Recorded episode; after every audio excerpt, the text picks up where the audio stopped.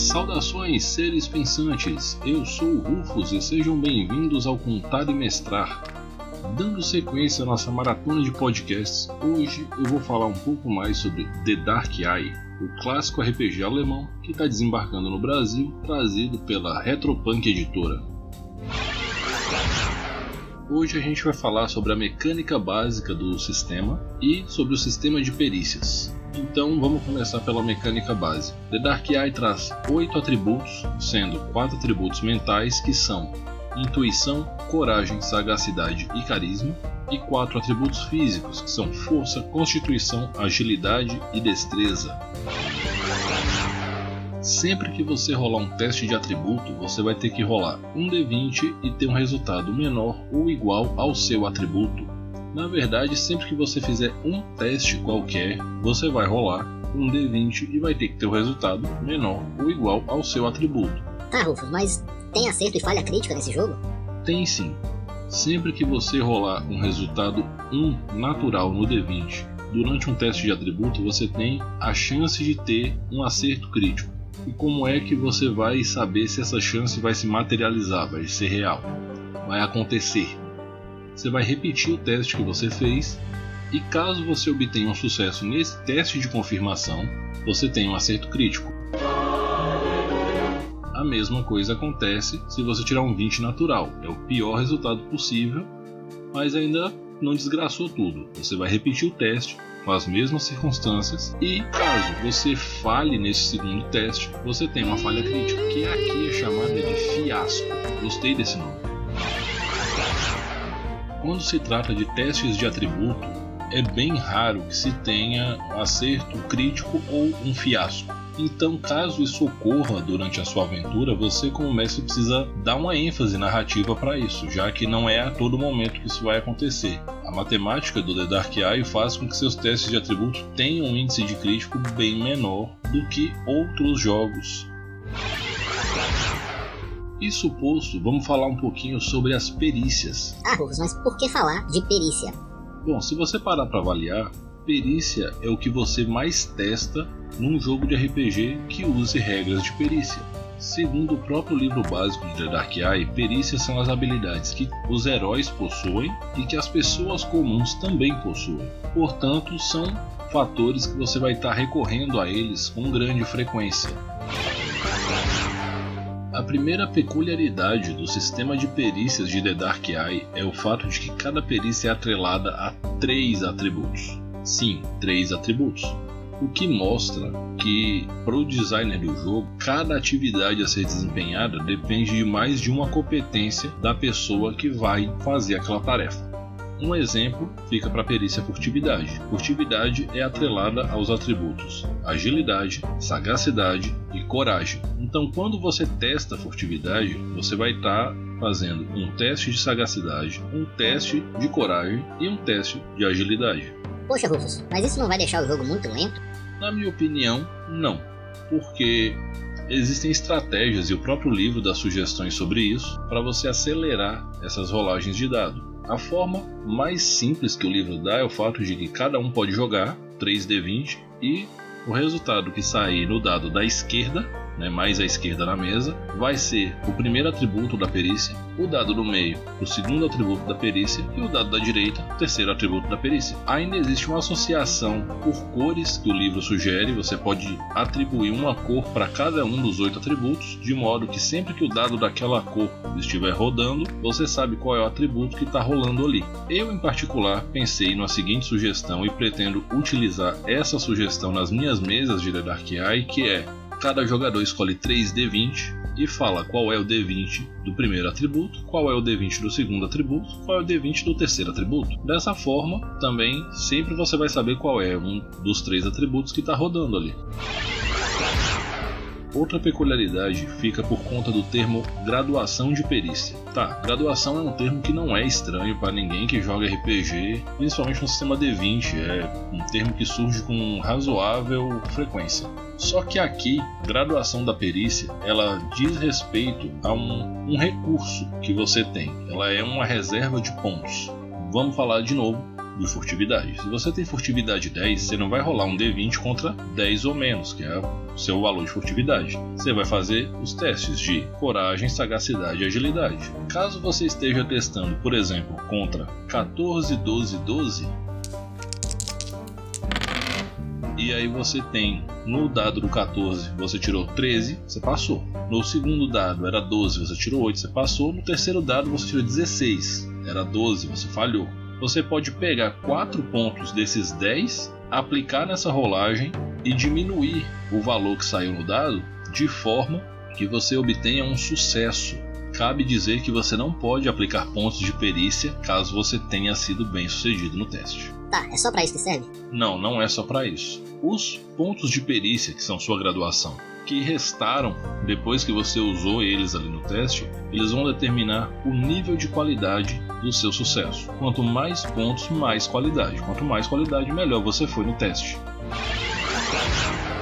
Aqui entra um ponto que eu acho muito legal no sistema. Essa forma com que eles abordam a graduação de perícia, que se tornam os pontos de perícia, dá para o jogador uma autonomia de ousar em certas situações do jogo. Você sabe quando você pode fazer uma ação e assumir determinado risco com base em quanto de graduação você tem. Pô, Rufus, bacana, mas me diga uma coisa: tem sucesso crítico e fiasco em teste de perícia? Tem sim. E aqui é uma outra mecânica bem legal. Primeiro ponto, não há jogada de confirmação para um acerto crítico ou um fiasco dentro das perícias. Porém, você precisa ter dois resultados um nos três testes para ser um acerto crítico, sendo que o terceiro resultado não importa, você já tem o acerto crítico. E caso você tenha dois 20, você já tem um fiasco, não importa o que vai sair do outro lado.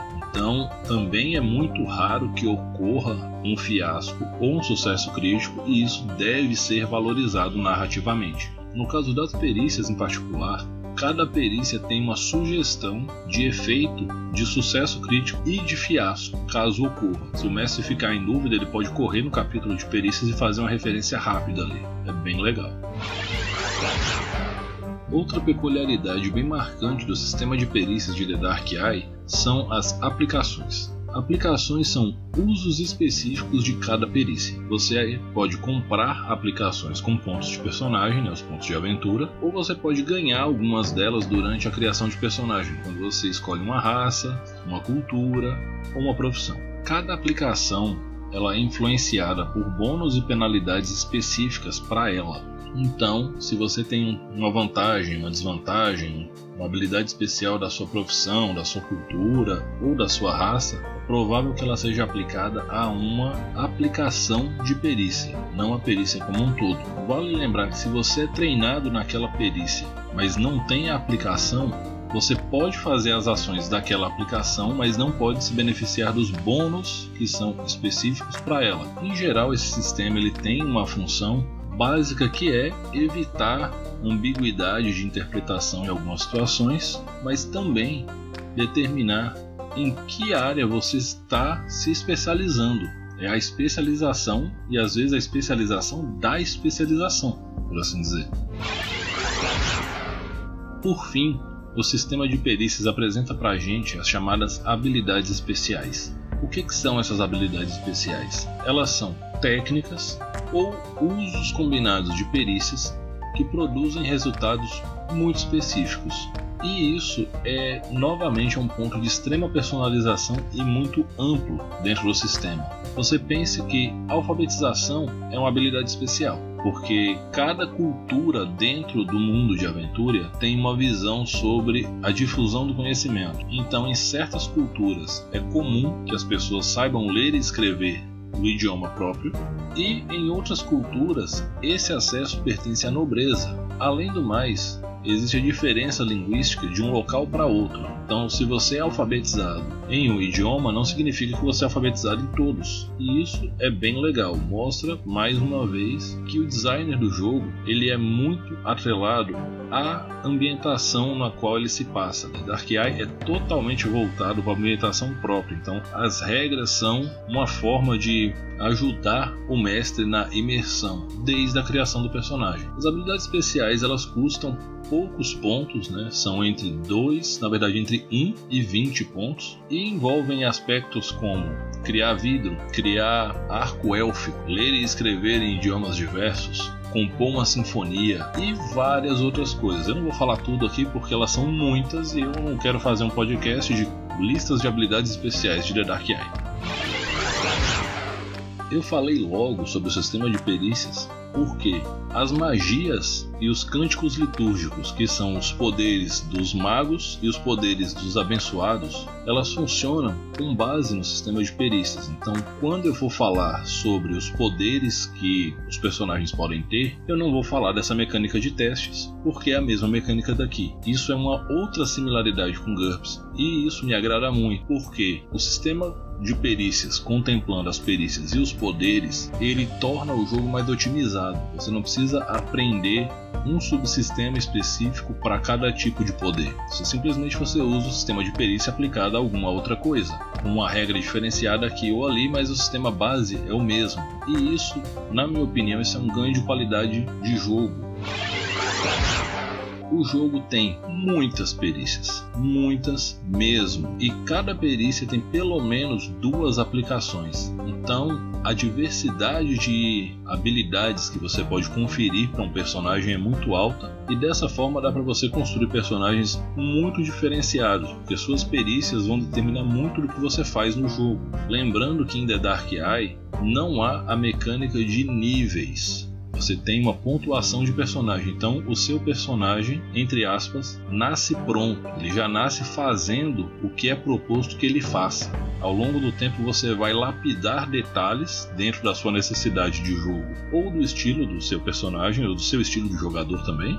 Mas o seu personagem ele vai nascer pronto. Ele vai fazer o que ele tem que fazer desde o início. Você não precisa esperar pegar o nível 3 para ter essa habilidade X essa mecânica de rolar 3d20 para cada perícia, né, atrelar cada perícia a três atributos, eu achei ela muito legal, principalmente do ponto de vista narrativo. Você sabe em qual atributo você falhou, então você pode, como mestre, narrar de maneira específica. De novo, falando da história da furtividade, se você passa na agilidade e passa na coragem, significa que você foi sem vacilar e fisicamente você fez a coisa da melhor maneira possível, mas você falha no teste de sagacidade, você ignora um detalhe de um ângulo de visão, de um possível observador, e aí você foi visto por causa disso. Então você tem um parâmetro a mais para te ajudar a narrar. E os jogadores têm esse mesmo parâmetro para descrever as suas ações. E isso eu acho bem legal, realmente muito legal e muito diferente também.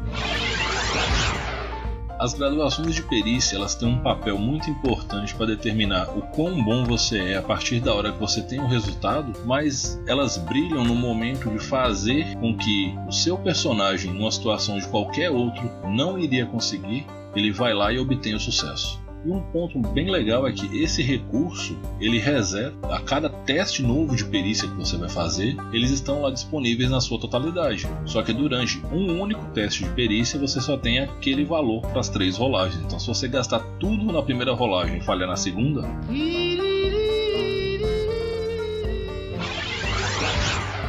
Bom, eu acho que deu para cobrir os pontos mais importantes do sistema de perícias de The Dark Eye. Deixem aí nos comentários do podcast ou me mandem lá no direct do Instagram o que, que vocês acharam ou o que, que vocês sentiram quando jogaram, caso alguém já tenha jogado The Dark Eye. E eu vou ficando por aqui. Vocês lembrem que vocês podem me mandar uma mensagem no direct do Instagram ou um e-mail no contarimestrar.gmail.com. Vocês podem deixar para mim uma mensagem de voz ou de vídeo lá no Enco ou escrita também, né?